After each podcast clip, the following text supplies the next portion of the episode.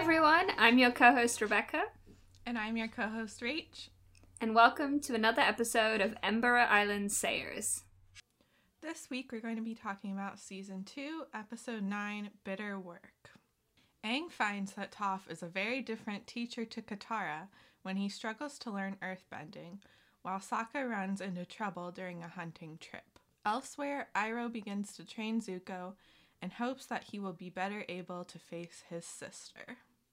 So, spoiler alert, um, I did not choose this as my song for this week, but I could have chosen Work, Work, Work, Work, Work.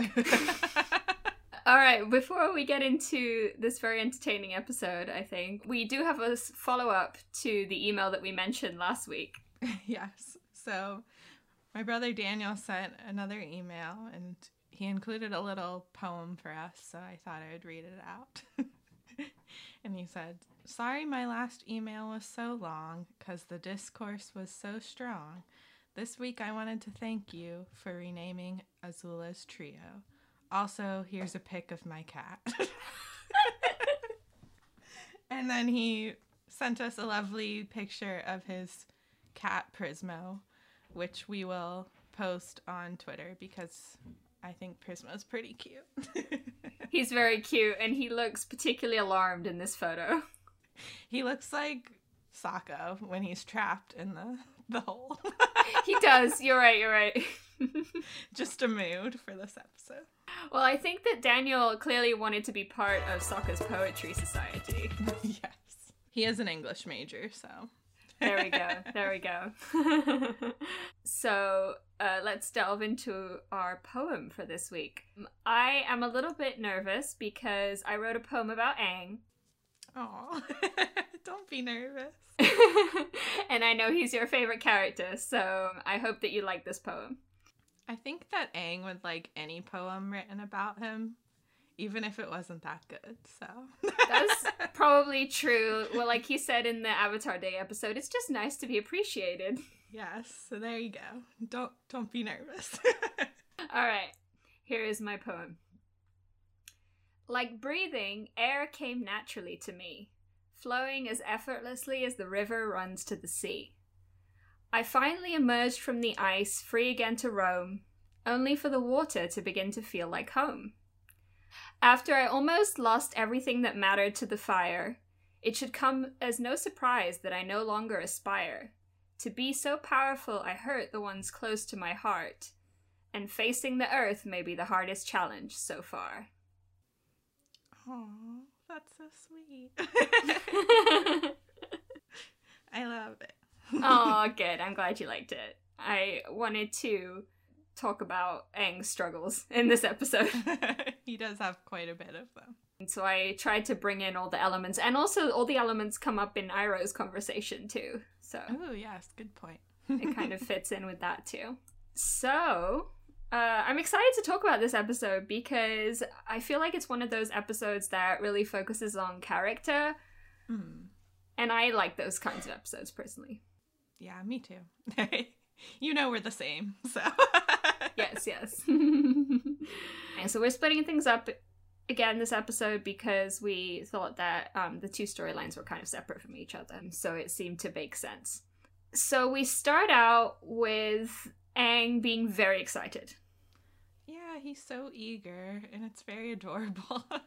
yes, yes. And meanwhile, Sokka is wanting to sleep. I mean, I can't blame Sokka after what happened in the last episode. So he's still recovering. yeah, yeah. And then also what happened in this episode afterwards. Sokka can't catch a break. no, he really can't. When I was watching this scene, it reminded me of a scene from a movie or a TV show. And I couldn't really think of it at the time, but I think I might have actually thought of it now.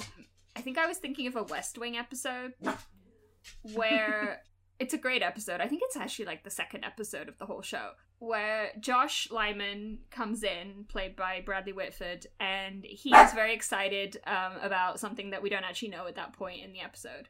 And he says, Victory is mine, victory is mine, great day in the morning, people, victory is mine. and he's very excited. And then his assistant, Donna, is just like it's gonna be an unbearable day. and I think that's uh, the vibe that I was getting from Aang and Sokka. it's like the dichotomy of morning people versus night people. But yeah, I definitely identified more with Sokka. Me too. I mean, as much as I love Aang, I would not be that chipper in the morning, but he is very, very excited about learning earthbending and Toph is excited too, I think. she just kind of like breaks apart her earth tent that she was sleeping in. She's like, all right, let's get to work. yeah, and he gets all enthusiastic about calling her Sifu, which means master, right? Teacher. Teacher, okay. I thought that was fun because I think it must be nice for her to kind of have her abilities recognized in this way. Yeah, that's very true, especially since we actually met Toph's teacher and quite clearly she knew way more than her teacher ever did. So Exactly. Yeah. Katara is kind of like, why don't you call me Sifu? And Aang is very sweet. He's like, I can if you want me to. that was adorable. I do feel like it would be weird if Aang called her that all the time. It would be, yeah. I mean, to me, it's not a very like teacher student dynamic between the two of them. Like they always seem on very equal footing. Mm-hmm. Mm-hmm. And then we get Sokka is disturbed again. Yeah, he's in his sleeping bag. He like stays in his sleeping bag for a large portion of this episode. and he's jumping around muttering things under his breath. And I said, if this wasn't a children's show, Sokka would definitely be cursing right now. I think you're probably right, yes. Uh, he's just like grumbling. It would be like in comics when they can't actually write curse words, but they just put up like those funny symbols. yes. That's exactly what that is. Yeah, I laughed a lot during that scene. Again, like the character work and just their dynamic is so fun this is when they start to get into like the earthbending training and Aang is already struggling a little bit and it's funny that Sokka and Katara are just watching from the sidelines. mhm. Mhm.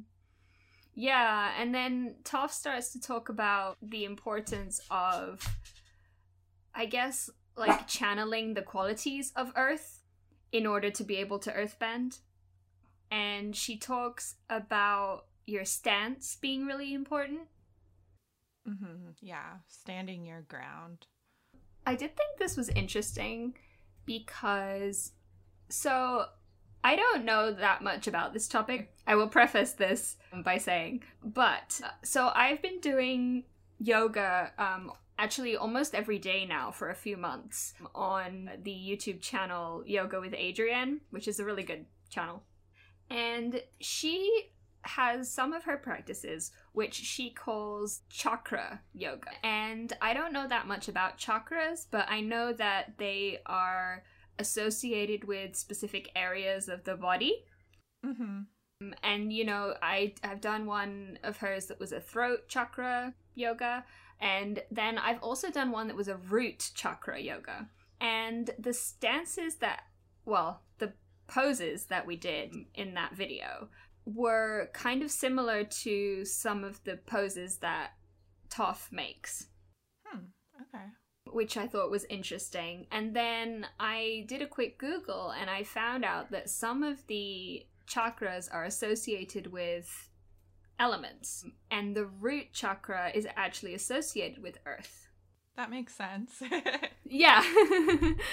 um, so I thought that was interesting. And then it also kind of came into play a little later in the episode because later on, Iroh talks about the belly as being the center of like energy, and when he's talking about redirecting lightning. Mm-hmm. And the navel chakra is apparently associated with fire. All right. so I thought that was interesting. I think that's really fantastic that you bring that up because there's actually an entire episode in this season that deals with chakras and Aang opening up his chakras. So we'll get to deal with that in the future. And it just, I don't know, it makes me happy when you like predict things that are going to happen or make connections. So that's really cool. That's exciting. Yeah, I had honestly thought about it before because I kind of thought maybe the throat chakra might be associated with water because it's to do with the throat chakra is to do with um like speaking out and finding your voice and I don't know that kind of felt associated to me, but it's not. It turns out that water is actually associated with the pelvic chakra. So that's kind of to do with reproduction and um, passion and that kind of stuff. Yeah, it was something that had occurred to me before and I kind of dismissed it, but I'm excited to know that there is something to it. Yeah, yeah, for sure. That's neat. But so Aang doesn't know about chakras yet. no, he does not. that might actually help him here, but you know. right, right. He struggles a little bit with Toph's attitude towards him right from the beginning. Yeah, he's kind of trying to move this rock and like he's very eager to dive in. I feel like it's the same way he was with firebending at first where he wanted to do all of these advanced techniques, but Toph is like, "No, you just need to move a rock first. and so he tries and it, it doesn't exactly work out and I thought it was funny that Sokka said Rock beats airbender. And that was a callback to this really tiny scene in the storm where we saw a couple of the air nomad kids playing their version of rock, paper, scissors, but with the four elements. oh, I didn't even remember that. Yeah, they'll play it again in the future. I think uh, Sokka and Aang play it. So that's pretty neat. Yeah, yeah. I love those just little touches that build upon the world. Mm-hmm. Mm-hmm. Yeah, and then in response to this, Katara kind of tries to take Toph aside and convince her that, you know, maybe she needs to be a little gentler with mm. Aang. It was very adorable, but also really funny because I was thinking, like, Katara, do you not remember, like, the past two episodes and what Toph's attitude was like? like, I don't think that's going to change no matter what you say. Right. Well, maybe she thought that, you know, it was partially to do with lack of sleep, but that's just tough. yes. yeah. So, a lot of her antagonism with Aang is that he always tries to find like another solution or a creative solution and a workaround instead of just standing his ground and taking things head on. And I feel like I relate so much to Aang in this moment because I'm also a person who tries to find creative solutions. And if something is presented to me with like only one way out, it's very stressful. and I said, mm-hmm. maybe this is why I don't like math. yeah, although math, there is some creativity, I think, in math, but um, it is harder, I think, to come up with different solutions to things. Mm-hmm. Yeah, I identified with Aang in the sense that I also respond better to a more positive reinforcement approach. Right. Mm-hmm in terms of teaching. But I do actually know people who prefer to be taught in a way that is like more, you know, antagonistic and they find that that works better for them. So, you know, it's not like a one size fits all approach to teaching, I think. Yeah, and I think even Katara is one of those people, just the way she responded to Pakku's method of teaching, you know, she kind of took that as a challenge in a way to say like well i'm going to prove him wrong but Aang is not like that. And i can relate to that too. Mm-hmm. yeah spite does work for me but not so much for teaching. It's more for like if i have a reason to want to prove that i'm better than someone then sometimes that can help me do things that I might not have done otherwise. But in terms of teaching, I definitely prefer just a more gentle approach. To Aang's credit, though, I feel like he has learned a lot since the deserter and since Zhang Zhang because he listens to Toph and he actually goes along with like her the whole training montage instead of being stubborn and being like, well, I'm gonna do it my own way, sort of thing. Yeah, I agree with you. He does seem to be very willing to learn in her way. I enjoyed that training montage. I felt like the only thing it was missing was some 80s music. yeah. It also reminded me a little bit of um Hercules, the Disney Aww, movie. Yeah. And the One Last Hope. yeah. I think maybe because Toph is a little grumpy, just like Phil in Hercules, so. It reminded me of Mulan. I did come quite close to choosing that song for our playlist this week. Yeah, but I was like, that's too on the nose. I can't choose that. yeah, it was it was a fun scene seeing all these different ways that he would uh, attempt to earthbend. and while all this is going on, Sokka. The weird B plot in this episode. Yes, there's a. You're, right. It is a weird B plot. Sokka has headed out presumably hunting, and he finds a creature that would be suitable to eat, I guess. Although you wouldn't get a lot of meat off of that creature, I don't feel like.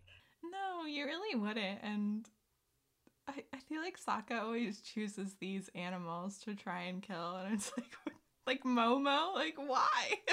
it's just Sokka. yeah, it's didn't anybody teach you anything about hunting? You feel like he should know from the Water Tribe. Yeah, I feel like that was a lot of fishing, and a lot of those animals probably have some excess blubber and fat on them. So mm, mm-hmm, that's true. He never really dealt with these little skinny animals before. Yeah, I think that uh that's probably the case. this little creature is so cute. I feel like he's too cute to eat. Mhm. Yeah. Sokka has his hungry goggles on. He's blinded by the hunger. that must be it. But unfortunately, things don't go too well for him. Nope, nope. He kind of tries to attack it and he gets stuck in this crevice, I guess, in the earth. mm-hmm, mm-hmm. It is a weird mishap. But it's just karmic justice, you know. Yeah, yeah, it is, because he was trying to kill a baby. You don't kill babies. So we leave him stuck in the earth for a little bit because then we go back to Aang and Toph and Katara. Yeah, so Toph has set up kind of like this obstacle course sort of thing, and she's put a boulder at the top of a mountain and says, Okay, Aang, I'm gonna shove this boulder at you, and you better stand your ground and not move out of the way. right, right. Toph is about to kill Aang before Ozai even gets the chance. oh boy. The Fire Nation has been trying so hard, and yet they could have just gotten Toph to do it. For real. So it doesn't go super well because Katara makes a suggestion that maybe could be adjusted slightly. Yes. and Toph takes that to mean that she should blindfold Aang. Right. Thanks, Katara. Reminds me of that thanks Obama meme. yeah. Thanks, Katara. That did crack me up because I feel like Aang rarely gets mad at Katara, so it is kind of funny when he like uses his sassiness. yeah, yeah, it's true. Um, and you know, just goes to show that, as we talked about last episode, he doesn't always idealize Katara. right. I feel bad for Katara though because she was just trying to help. She was. She was. She had Momo on her head throughout most of this uh, part of the episode, which I thought was really cute. Momo was just chilling. Aw, Momo either is wearing a hat or is a hat.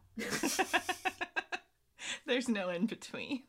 Momo is a lemur of many hats. That's what you told me. yes, exactly. So, blindfolded Aang, he feels the boulder coming towards him, and he decides that he is not going to try and earthbend it. He's just gonna dodge it out of the way because he doesn't want to die. Understandably. right. I think at this point, he's kind of done with this. He feels very defeated. He doesn't Hmm. like throw a temper tantrum or anything, but No, no. he he definitely needs to take a break and Katara suggests that they they take a break and work on some water bending instead. And Toph is kind of a little frustrated. I think she's very kind of drill sergeant in this moment. You know, she's just like yelling at Aang, which again, as we talked about, doesn't seem to be the best technique for Aang.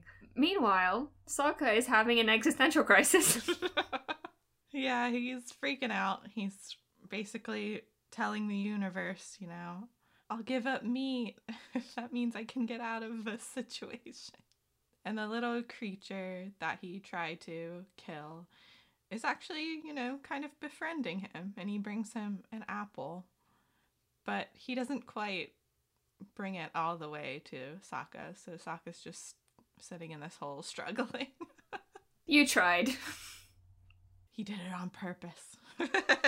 Oh, maybe, maybe. He's so cute, though. I- I said it before, but like, this little creature is adorable. So adorable. You're like, he would never ever do anything bad in his entire life. That's basically me with this creature, yes. He's trying his best. You said it reminded you of a specific scene as well. yeah, it reminded me if anyone has seen The Land Before Time. Oh, love that film so much. It makes me cry now watching it again because nostalgia. Yeah, it is very nostalgic. There's a scene where this little, they call them flyers in the movies. I guess they're like pterodactyls. But Mhm. he, he brings Littlefoot, the main character, a cherry. And that's just what it reminded me of. I don't know why. Like, sometimes my brain just makes these weird connections.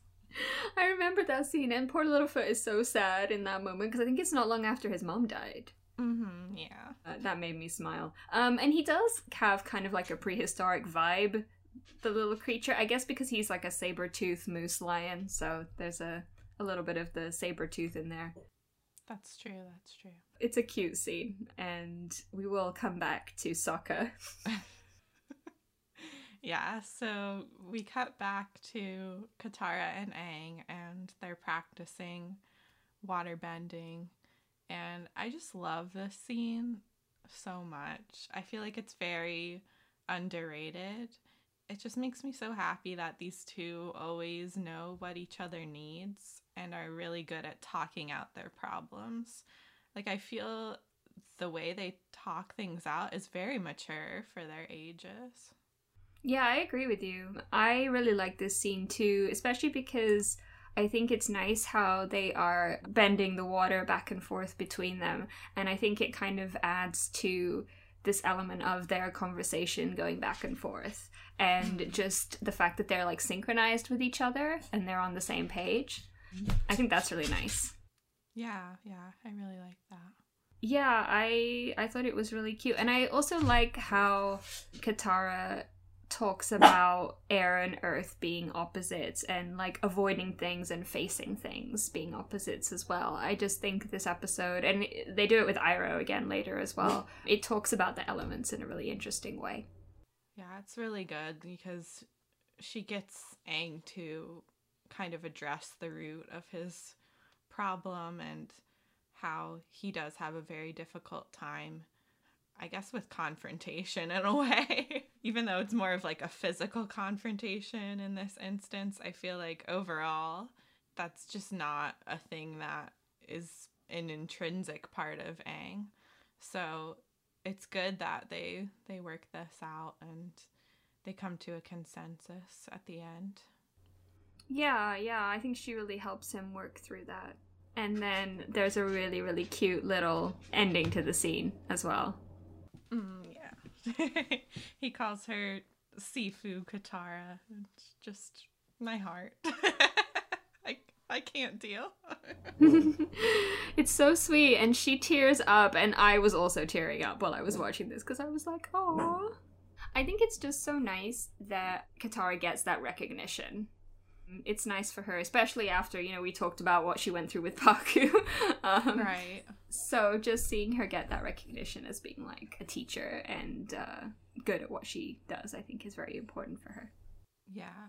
And I do think that's, you know, her greatest pride and joy is her water bending and her heritage. So I think the little acknowledgments that Aang gives her are very special to her because she is a very strong, sort of independent person who doesn't lean on anybody else. So Aang knows how to give her reassurance and confidence in small ways that aren't like pretentious or anything, if that makes sense. Yeah, yeah. It's just another example of how well they know each other. Mm, yeah. That's very sweet. So we then go from that scene to Toph showing up and she she has a bag which she stole from Aang and for some reason it has a drawing of his face on it which I just think is really weird. I guess it was his food bag. Maybe like that just looked like something Sokka would do, to be honest. Like, let me draw everybody's faces on their food bag. Well, if it was Sokka, then he's improved considerably since okay, maybe it wasn't Sokka. since that episode. You're right, you're right. Maybe it wasn't Sokka, but Yeah, it just seems weird because I'm just like, why wouldn't you just put like a letter or something? why would you draw someone's face? I don't know. It's, it seems fun to me. But yeah, she stole his bag of, uh, I guess, nuts. Hmm She kind of tries to antagonize Aang about it. And he's just like, it's fine. I'm not bothered by this. But then. But then, yeah, I guess we should note that he's trying to meditate right now. Oh, yeah, that's true. Because even Katara tries to interrupt him and he's like, I'm trying to meditate. yeah, so I feel like that just adds another layer of annoyance. Hmm Toph has taken Aang's staff and she is using it as a nutcracker. And I just felt like this was taking things too far, honestly. I would have been annoyed if I was Aang. Like, I could feel his pain over how she was using his staff.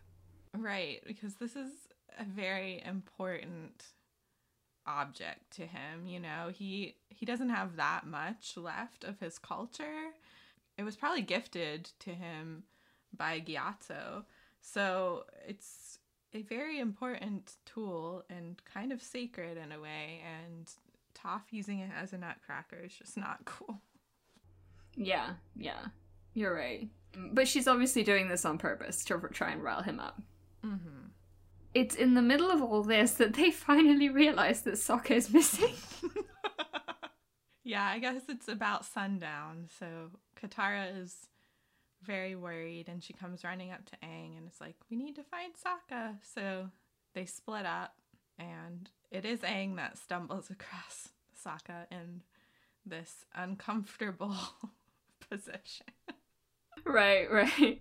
And Sokka is, again, in the middle of his existential crisis, and he says, as well as meat, he promises to give up sarcasm at this point. Yes. which is pretty funny. I feel like because he seems to think that that's all he is is meat and sarcasm, Aw. which I think is very sad because that's not true Sokka. But also, I would be sad if he was never sarcastic again because it's fun and he's sarcastic. It is. It is. And then immediately he's like, Aang, do you have any meat? And launches into a very sarcastic conversation with Aang. That's true, yeah. Yeah, so Aang has a kind of conversation with him, and he's basically like airing out his feelings. right. He's stuck between a rock and a hard place. literally and figuratively. Yeah, and he talks about how, you know, uh, he's feeling uncomfortable, and Sokka is like, Well, I wouldn't want you to feel uncomfortable. And Aang is not so great at understanding sarcasm because he's genuinely like, Thanks, Sokka. bless his heart. this is when Aang notices the saber-tooth moose lion cub and Sokka introduces them and says, This is Fufu Cuddly Poop. poops. What a great name. I feel like that was the product of Sokka just being like in desperation mode. Stuck in this hole, and he's like, I'm just gonna call this thing Foo Foo Cuddly Poops. He does talk about like how he starts to think it's cuter and cuter as time goes on. So yeah, yeah, they've become friends now. I feel like that always happens with Sokka. Like every creature that he wants to eat, they eventually end up becoming friends. he's gonna have to become a vegetarian one day, like Aang. I did just want to say um, there is one thing that Aang says that I thought was interesting because he talks about earthbending and how he thinks that everyone expects him to get it right away. Mm.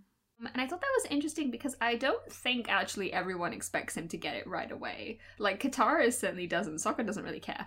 Right. And Toph, I don't think particularly does either. And I think it's interesting that he seems to be putting a lot of pressure on himself. I think he's really just talking about himself. Oh yeah, I I totally agree. Yeah. Because he's used to getting things right away. hmm We talked about it briefly last episode that things come very easily to Aang. And so it definitely seems like he's talking about himself, but he's framing it as if like everyone else is putting pressure on him. Right. Just kind of interesting. I do think that is also him thinking about the greater implications of the war and him having to learn all of the elements by the end of summer, which is what Roku told him he needed to do back in book one. So he definitely has this very figurative weight on his shoulders, but you're right, and like nobody in their immediate group of friends is telling Aang, like, you need to learn earthbending right away and be good at it.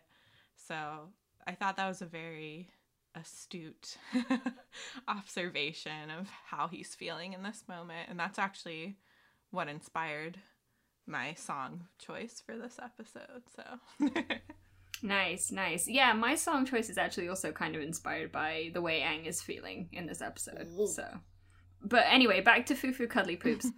I guess Sokka didn't know that Foo Foo Cuddly Poops was a saber-toothed moose lion cub right.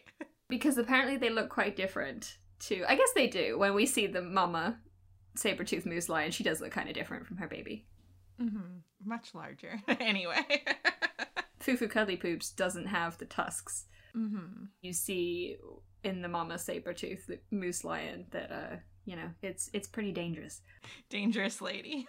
she's a da- she's another dangerous lady yes yes yes but yeah so Aang identifies this baby and then they quickly realize that if there's a baby in the vicinity then that means there's probably also a mother around somewhere Yeah, and then she, on cue, pretty much appears. and i also felt kind of bad for her because she's just protecting her baby She was. But uh, she gets thrown around a little bit yeah, at least it wasn't too bad. At least it was just airbending and not earthbending. That's true. Yeah, yeah. Yeah, because we get this little sequence where Aang he tries to distract Mama Sabretooth Moose Lion. yeah, he does the same dance that he did in the Deserter episode. Oh, you're right. now that I think about it, yeah. Oh my gosh. I just love him. I just don't understand this idea of like dancing to distract people, but you know, whatever works, Aang. And the saber-toothed moose lion comes charging at him and he stands his ground. Yeah, it's interesting that he doesn't earthbend in this moment because I was kind of expecting him to. I was like, oh, you know, this is what's going to happen is that Aang is going to earthbend because Sokka is in danger and that's what's going to make him earthbend. But I like that instead of them doing that, it was kind of that event that led him into being able to earthbend. They didn't cater to our expectations, kind of thing. Because I definitely think, you know, the first time around I watched this, I think anybody would expect him to be like, oh, I can earthbend now. It's almost like a defense mechanism. Like the avatar state is what he goes into when he's in trouble. So Mm-hmm. you'd think they'd, they'd pull that with the earth bending, but they didn't. And it was really cool to see that. Yeah. And Sokka is yelling at him to earthbend, like the whole Yes. time. Because he tries earlier on, he tries to like airbend him out and he tries, you know, other things. But Sokka's like, Can you just earthbend me out of here, please? Or go get Toph, who, as it turns out, was watching the whole time. the chaotic energy. she still has Aang's staff, and he decides, you know what, I'm gonna be assertive and stand up for myself and take it back from her. And I was like, yes, we love to see it. Go Aang.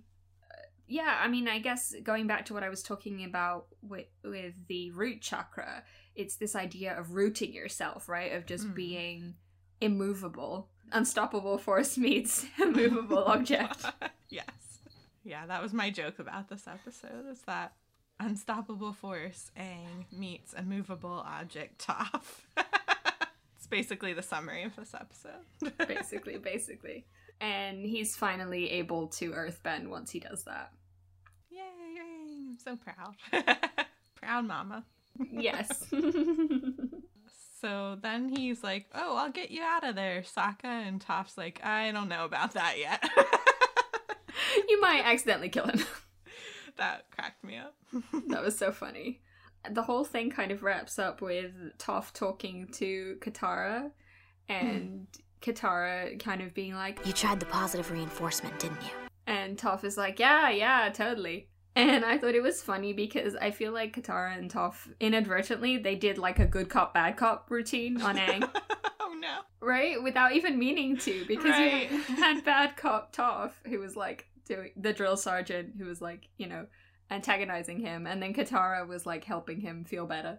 It worked in the end. It did. It did. Yeah. I was just cracking up, like wheezing with laughter because Katara reunites with them and Sokka's like trying to tell her about his existential experience that he had and Aang just interrupts and is like, Hey, Katara, look what I can do! I don't know why that just really got me. Sokka has really been suffering lately. I feel like I hope he gets a good time next Oh. episode. God. No, that's not what's gonna happen. no. Not at all. Oh, and then I know the episode after that we've got cactus juice coming. Yeah. So, oh my gosh, it's gonna be a rough ride for Sokka. Well, I, it it always comes back to like the fortune teller episode where Aunt Wu is like, "You're going to suffer, but it's your own fault." That's just Sokka in a nutshell. She was so right. she was. All right, so are we ready then to move on to uh, Iroh and Zuko? All right, let's do it. The Iroh and Zuko part opens with just the worst scene. I mean, it's a great scene, but it's also the worst scene because it's just so heartbreaking. It is. It's really, really sad. So we flash to, I guess it's Iroh having a dream. Mm-hmm. But you could also interpret it as him like being on the verge of death and this is what he sees in the spirit world. Like that's kind of how I interpreted it. Oof. Yeah, which is just adds a layer of sadness to it because he probably had to fight pretty hard to come back. I'm sure he really wants to reunite with his son. So we get this little sequence of him playing with baby Lu Ten. Oh, it's really heartbreaking. I said I was gonna tear bend. Oh, tear bending. That Lu Ten pretends to hit Iroh while they're playing, but I'm the one who's hitting the feels. oh, so true. Yeah, it's just really heartbreaking to think about how, you know, I think it's always a particularly sad thing when you have somebody who's lost a kid Mm, yeah. because I think, you know, the opposite is obviously also extremely sad, but it's also the natural way of things, right? Because, Mhm. you know, your parents get older and eventually they unfortunately don't stick around anymore. But when it's a kid, you just feel like, well, that's not the way it should have gone, you know? Right. Right. That kid should have had a chance to grow up and, and you know, uh, get old themselves. It's I think it's really hard. It reminds me of Lord of the Rings too. Theoden in uh, the Two Towers when he's mourning the loss of his son Theodred, and it's just so sad. And then Eowyn like sings at the funeral and stuff. And then, as you said, I think in your notes, it is worth thinking that it must be hard for Iroh to not want to join his son. Zuko is really the only thing he's holding on to because what else, you know, is Iroh living for at this point? It's definitely uh, his love for Zuko that keeps him hanging on. And tea. That's true. but I'm sure they have tea in the spirit world. probably, probably. he could manifest some tea in the spirit world if he really wanted yeah, yeah. But he does come out of his dream or, you know, maybe, as you said, like near death experience. Zuko has made him some tea. some bad tea. That was so funny. I laughed so much because his face when he drinks the tea and then he's trying not to let Zuko know that he hates it. so he's just like, it's fine. And then when Zuko pours him some more, he throws it out the window, which I thought was hilarious. And then they have a conversation about Azula. right. Yeah. I think at this point, they're kind of having to decide, you know, what are we going to do? about Azula. Are we going to be kind of complacent, or if she confronts us, are we going to fight her? And Zuko says, I know what you're going to say. She's my sister, and I should be trying to get along with her. Iroh says, No, she's crazy and she needs to go down. His delivery of that line was very good. it was. Yeah, it, actually, he gets a lot of criticism for this line in the fandom which I thought it was great that you don't have any of these preconceived notions and we're like, good for Iroh. yeah, he gets a lot of criticism for this line. And I don't take it in the way that a lot of people take it. Like, to me, it's an important lesson of you don't owe anything to your abusers or manipulators, even if they are family. Mm hmm. Yeah.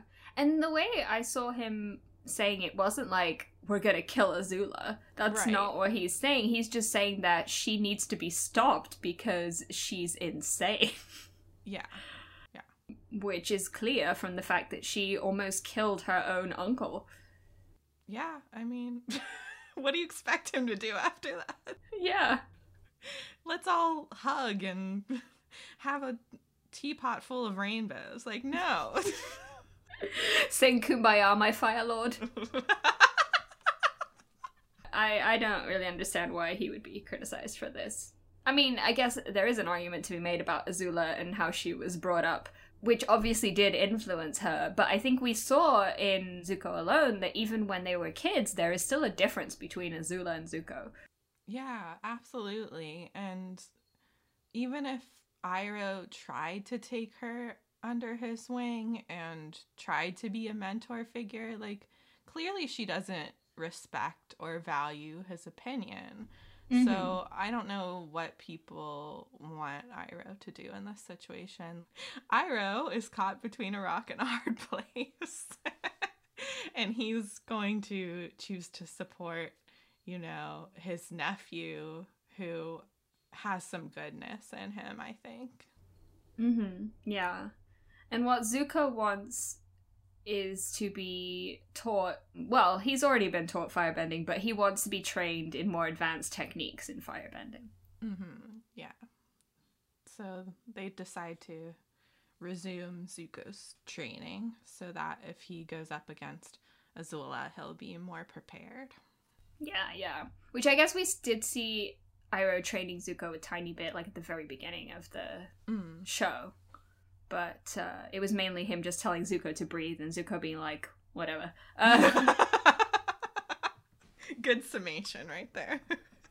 I had a question though about so they agree to resume Zuko's training, and the first thing that Iroh decides to teach him is I think is it generating lightning? Is that what he's trying to teach him? Yes. Mm-hmm. Okay, because I don't remember if we knew that Iroh could also generate lightning. Because I know we've seen him like redirect lightning before, but did we know that he could also generate it? No, I think this is the first time he actually generates it on the show. Yeah. Okay, that makes sense. So yeah, that's pretty cool that he can do that. Yeah, I mean, he's pretty amazing. Yeah, He's- yeah. He's, a great firebender. I did think it was interesting that he was talking about how firebending is fueled by anger. Mm. And this is definitely something that will come up later. And that's all I'm going to say about it. Interesting, interesting. First of all, he tells Zuko that in order to be able to effectively generate lightning, he needs to calm his mind, which we can already tell is going to be a struggle. it's like, oh dear. But the other thing that I thought was interesting is that when he's talking about generating lightning, he talks about like positive energy and negative energy.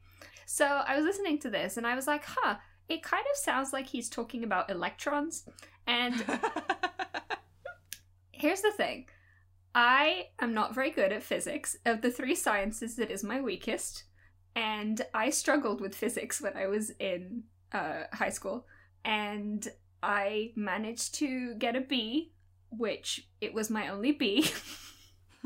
One of the things that I always struggled with was trying to understand electrons and electron flow. So this probably isn't going to make a lot of sense, but I can try. The one thing that I did remember was that lightning actually has to do with electrons. So electrons they kind of gather at the bottom of clouds and they have a slight negative charge. And when you have a bunch of them together, then you know it gives the bottom of the cloud a negative charge and then that interacts with the positive charge of the ground and that's kind of how lightning is formed so i can't really explain it in more detail than that but i did feel like iroh's explanation was very similar to that honestly Hmm, yeah, I can definitely see that. He talks about how energy is all around us.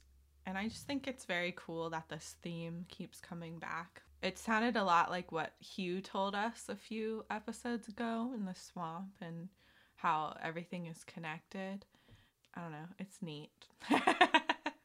yeah yeah it is really neat i thought it was cool that they were talking about nature in that way and how you could apply that to like scientific thinking as well i thought that was neat so they start trying and zuko is struggling Yeah, he is. Uh, I mean, it's a very advanced technique to begin with, and then Iroh explains how lightning generation is all about balance, and we all know that Zuko is seriously lacking in that department. exactly exactly so it's not very surprising yeah, even though, you know, he applied that to his sword work a couple of episodes ago, but I feel like this is more of a an energy balance and a spiritual balance rather than physical. it seems like he can't transfer his ability to see the balance in swordplay to his ability to bend. There seems to be some kind of disconnect there. So basically, what happens is he just keeps exploding fire in his face. And it was really funny because I was going to type, I was doing my notes, and I was literally just about to type, like, wow, I feel like things exploding in Zuko's face is kind of a really good metaphor for him. And then that's exactly what he said, because he's like, Instead of lightning, it keeps exploding in my face. Like everything always does. at least he recognizes it, I suppose. That's true. That's true. Yeah, and Iroh kind of has an interesting uh, take on this because he tries to get at the root, kind of like Katara does actually with Aang. He tries to get at the root of what's going on. yeah, he talks a lot about how Zuko needs to humble himself Mm-hmm. and go through this inner turmoil, as he calls it, in order to sort of unlock this bending. And he talks about how shame is a big thing that is blocking Zuko, right? And I liked how he said that pride was the source of shame, not the opposite of shame, because Zuko seems to think, like, oh, I'm very proud of who I am, like, I'm not shameful. It's actually because of how proud he is that he does feel this way, which I thought was interesting, too. Mm, yeah, yeah. You know, he talks about how his life has been nothing but humbling lately, but I just don't think that's true. I think the humbling thing that he could have done in the last episode was take Katara's offer to heal Mhm. Iroh. Again, he's leaning on himself and he's not letting anybody else in. And it takes a great deal of humility to let others help you. And Zuko's just not willing to do that. Yeah, that's a really good point. Iroh kind of has a lot of words of wisdom in this episode, and I really like the next part, which is I think this is when he says, you know, maybe instead of learning how to generate lightning, we should try something a bit different, which is Hmm. redirecting lightning, because I think the idea is that he can redirect whatever Azula hits it with. Yes, yes. And so he has this really nice speech where he talks about all of the different elements in turn and he talks about how each one of them has their strength. Mm, yeah, this is one of my absolute favorite conversations in the whole show. hmm It's so good. yeah, I just think it's amazing that, you know, Iroh has learned about each nation and incorporated their techniques into his bending. And again, we're we're getting this theme of balance and how, like you said, they each have these incredible strengths that everyone else could benefit from.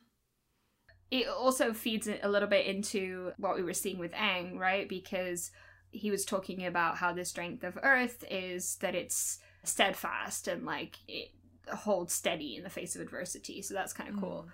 And then I really liked what he said about water because we have talked a little bit about how, like, I kind of identify a little bit with water bending the most. And I like that he said that the thing about water was that water is very adaptable to change because I feel like I've gone through so many changes in my life because like I have moved countries several times. Right. um, I moved schools as well as a result of you know just moving a lot in general. So uh, I felt that kind of connection with what he was describing with the water, and it's true because water you know comes in so many different forms. Like you have you know water vapor and then uh, ice and water in plants as we have seen, and so um, I I really liked that kind of explanation of it. Mm, yeah, that was very cool. And I identified with that and also with airbending, which is the element of freedom. And I think that due to circumstances in my life that I won't get into, I very much value freedom over a lot of things more than I did before. So it was just a great conversation. Yeah, yeah. It's nice when you can kind of apply these things to your life, when you can really kind of see yourself in something. It's always good. Mm. Yeah. I did laugh though when Iroh told Zuko that the air nomads had a great sense of humor and Zuko just had this completely deadpan look on his face. Yeah, that is not a quality that Zuko has. I don't know. I feel like Iroh, in a way, is saying these things to try to help Zuko gain a greater appreciation for these other nations and these other elements. And Zuko's kind of sitting there like, well, how does this apply to me? kind of thing, instead of taking it in. hmm Yeah. I will say you also have a very good sense of humor, so that's Oh, a, a thing that fits you in with the airbenders. yeah, he's definitely not absorbed everything that Iroh is saying, as is evidenced by what happens next, I think. because Iroh, he starts to teach him just the technique, right, without actually doing anything, but just the kind of the movements, which is when you see that Iroh has some cool dance moves. Heck yes. Aang and Iroh both dance in this episode. Maybe that's what Iroh learned from the airbenders. Some fancy dancing. Yes. yeah, and he talks about um this is when he talks about as I mentioned before how the belly is like the source of energy. So he talks about how like you basically redirect your lightning through your body, and your belly kind of absorbs it in a way. And Zuko is pretty good at the dance moves. He kind of gets it after a while. yeah, he does. But then he decides he wants a more practical application of this technique and pretty much asks Iroh to shoot lightning at him. I was just, I loved Iroh's horrified reaction. He's like, I'm not going to shoot lightning at you. Yeah, it definitely reminded me of Erik asking Charles to shoot a bullet at him so he could, like, redirect Is that in First Class, X Men First Class? Yeah, it is. I've only seen that movie once, but uh, that sounds about right for Erik, to be honest. yeah, but in all seriousness, I think this is just another example of how Iroh is the complete opposite of Ozai, and that he would absolutely refuse to do anything that even had a slight possibility of hurting Zuko. While Ozai just, you know, fights him in an Agni Kai and doesn't care. So Right, right, yeah. It's definitely a very different way to handle Zuko. Zuko, unfortunately, remains persistent. And even though Iroh is straight up like, I'm not gonna hit you with lightning, he's like, well, fine. So I'm gonna go and find some lightning myself. Yep. Oh my god. and so we end with Zuko being the most dramatic theater kid in the whole world. yeah, pretty much. He just walks to the top of a mountain and yells at the sky. It's hard not to laugh in this scene just because it's it is so dramatic, but like the greater implication of it is really sad and just how lost he is and angry and just full of these very complicated emotions. yeah, yeah. And that's the way the episode ends with him trying to get the sky to basically like rain lightning on him, but it doesn't. Mm. Yeah. I think that Zuko has some issues he needs to work through. you think? Um, and I'm guessing we'll see more of that in the future. yeah, yeah. I mean, it's it's that inner turmoil that Iroh was talking about. He's not working through it in a very healthy way. I mean, I guess I would recommend, you know, going out and screaming at the sky if you're really that mad and you need to get it out. But don't ask the sky to like hit you with lightning. yeah, maybe don't do that. That's taking it a little too far. Just a bit, just a bit. Okay, so that wraps us up, I think, unless we have anything else. I guess just the last thing is I thought the parallels were pretty cool. We talked a little bit about this between the two storylines and how both Zuko and Aang were given bending lessons and had to go up against some of the more difficult things that they aren't very good at dealing with, but Aang prevailed in the end and Zuko didn't really. Yeah. Yeah. Well, I think because Aang managed to face up to, you know, what was going on with himself, whereas Zuko is still not doing that. He's still avoiding it. yeah, absolutely. So that's rough, buddy. With that in mind, I don't think Zuko is going to be getting MVP this episode. no. Do you have a choice for MVP? I'm kind of torn between two. Okay. So my two would probably be Iroh or Aang. Ah, okay. I was leaning towards Aang because even though Iroh is great in this episode, I don't know how much he actually accomplishes. Well, see, I have a better understanding of what's to come, so Okay. without giving too much away. Okay. yeah, I I would say Aang, but if you also want to include Iroh for reasons that are not known to me, I would not be opposed. I just think the speech that Iroh gives as well with the four elements is really important. I mean, even though it's not like sinking into Zuko's thick skull yet, I do think getting him to see different perspectives is very important. If you don't mind editing Aang and Iroh in a graphic. No, I don't mind. It's not that bad. Yeah, and then Aang, I think for the reasons that we talked about, that he, you know, he did a really good job this episode. Not only was he more willing to learn early on, but um, you know, he worked through his problems, I think, in uh, a really good way. yeah, yeah. He kept it together, and that's saying a lot, you know. If Toph was doing half the things she did, I would probably just start crying. Oh yeah, me too, probably. Because that's how I respond to that kind of thing.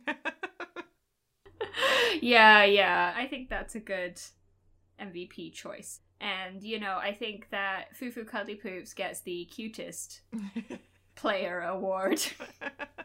yeah. he really was adorable. Are we ever going to see Foo Foo Cuddly Poops again?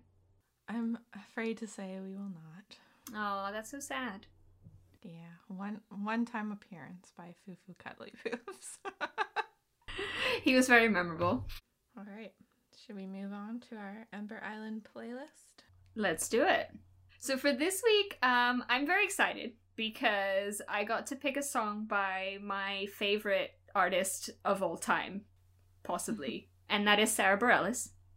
Yay! I'm so excited. Um, and I reserve the right to pick another Sara Bareilles song at some point because uh, I love her. So she is an excellent songwriter, and one of her songs is called Hercules.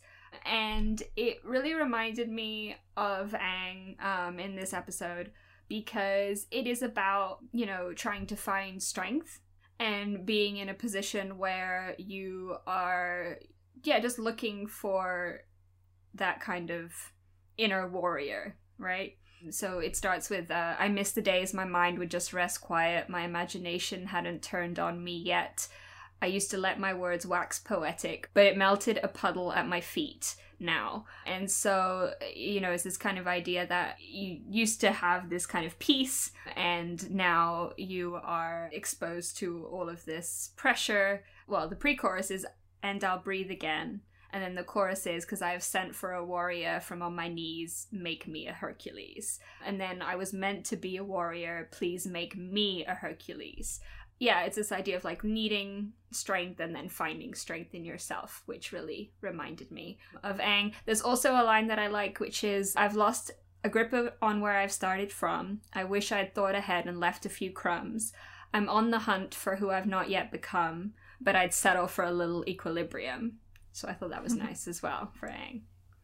Oh, love it. Uh, good, I'm glad you like it. what about you? So I also chose an Aang centric song. I chose Under Pressure by Queen and David Bowie. And Dun dun dun dun dun dun. dun. yeah. so catchy. I just thought the lyrics fit really well. Obviously, the whole idea of being under pressure and Aang feeling this weight on his shoulders. And there are a few lyrics that I thought fit well, like chipping around, kick my brains around the floor. These are the days it never rains, but it pours. I kind of felt like he was a little bit beat up on in this episode. So Yep, yep. and then another one that I thought was interesting and kind of applies to Aang's arc so far is turned away from it all like a blind man, sat on a fence, but it didn't work. Keep coming up with love, but it's so slashed and torn. So I think Aang has tried a few different approaches before and like the first one was him kind of running away from his problems like he did in the storm and then sitting on a fence where you're kind of in this in between and not really making a very firm decision but in this episode he really has to buckle down and stand his ground so that's my song choice for this week Very cool. Yeah, that is a great song. all amazing songwriters this episode so yes, yes, absolutely. So, this week we had a more character focused episode. And next week we have an episode that is actually quite important to you, Rach. Yeah, I'm uh I'm so excited. I can't even begin to tell you how excited I am. So, if you've been listening to this podcast for a long time, I think in the first ever episode, I mentioned that my first ever episode of Avatar was The Library. And that is next week's episode. I'm just so psyched. it's kind of a weird introduction episode, but I did rewatch it and it's really intense and really slap in the face, but in a good way. and it's also quite strange and weird and chaotic. So. Well, I think when you're younger, that sometimes can appeal to you even more, right? Just when things Yeah. are really weird and chaotic. yeah, I I mean, I was a weird child. I still am weird.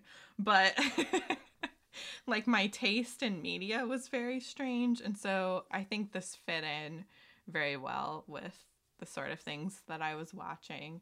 You know, it didn't really make that much of an emotional impact on me when I was watching the first time. I just thought it was cool. But now I'm like, holy crap, this is an emotional episode. so, the basic premise is that the gang is going on some mini vacations after their hard work in this episode and the past few episodes, and they stumble upon an anthropologist who tells them about a library, and they are going to go on this quest to find this library and see if it can help them gain any insight on helping them in the war. All right, and uh, that will lead into the desert, which is an episode I'm looking forward to. And so we have a lot of stuff coming up. I think some exciting stuff coming up in season two. Oh yeah, for sure. The ball is rolling now. The the boulder is rolling towards us. We're not gonna dodge out the way. We're gonna face No. it head on and earthbend it. Heck yes. All right, you can find us at Ember Sayers, where we post graphics of the MVP, sometimes random pictures of me covered in dog hair, and we will definitely post that picture of Rachel's brother's cat for you to see. if you want to send us a longer form response or anything of the sort, we have an email, emberislandsayers at gmail.com. Please feel free to send us any questions, comments, suggestions, reviews, and we will read them out on the podcast unless you request us not to. We are available on multiple platforms, including Spotify and Apple Podcasts. If you do listen to us on Apple Podcasts, and actually, even if you don't listen to us on Apple Podcasts, if you have an Apple account and would like to leave us a review, that would be awesome and it helps other people find the show. If you could also rate us five stars, that would be even better. and with that, I will tell you all to stay flamin'. Stay flaming, everybody.